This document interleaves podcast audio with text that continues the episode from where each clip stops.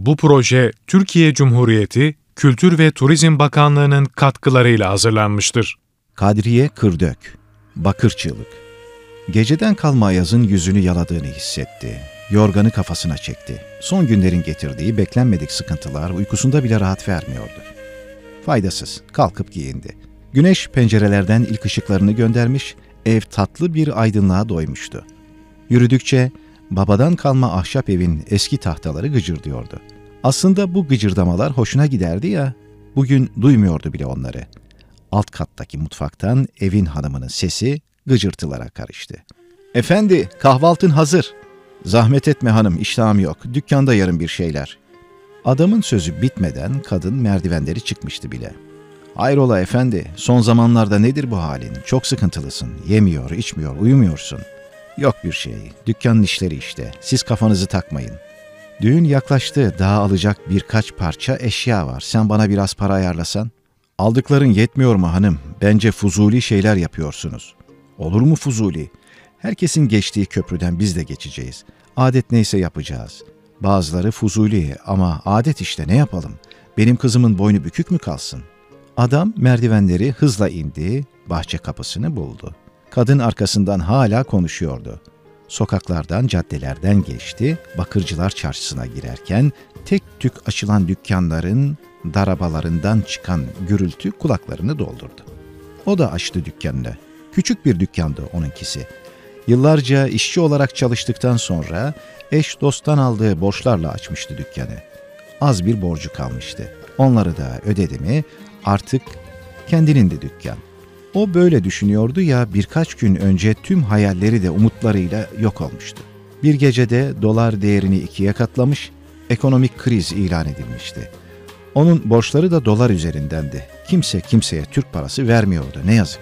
Bütün değerlerimizi yitirdiğimiz son günlerde Türk parası da değer yitirmişti işte. İnançlarımızın, umutlarımızın ve kendimize saygımızın son çırpınışlarıydı belki de bütün bunlar.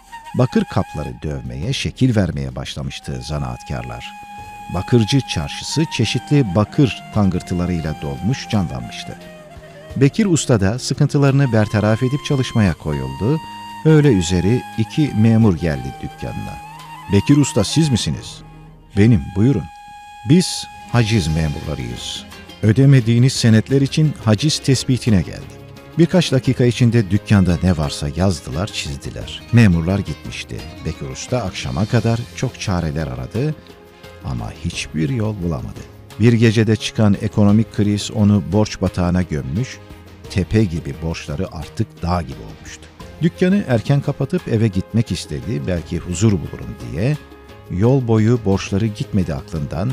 Sonra kızı ne çabuk büyümüştü de gelin oluyordu. Bu düğün telaşı hanımının bitmek bilmeyen fuzuli harcamaları iyice bunalttı içini.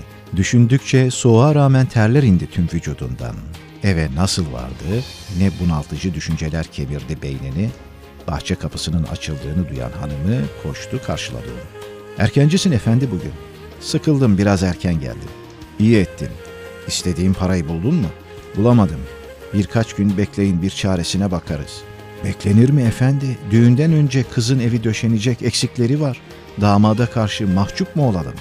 Kadın isteklerini ardı ardına sıralıyor, bir taraftan da evin içinde dolanıp duruyordu.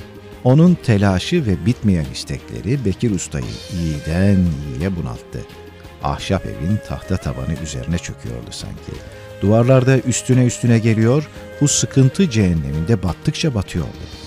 Etrafındaki her şey kendine düşman olmuş, batması için ellerinden geleni yapıyorlardı adeta. Akşamın karartısından çok sıkıntılarının etrafı karanlığa boğduğunu düşündü. Merdivenleri inerken çıkarttığı gıcırtı kulaklarını tırmaladı. O da artık sinirlerini bozuyordu. Evin altındaki karanlık bodrumun kapısı bir kez açılıp kapandı. Ev halkı akşam yemeği telaşındaydı. Adamın ortalıktan kaybolduğunu anlamadılar bile.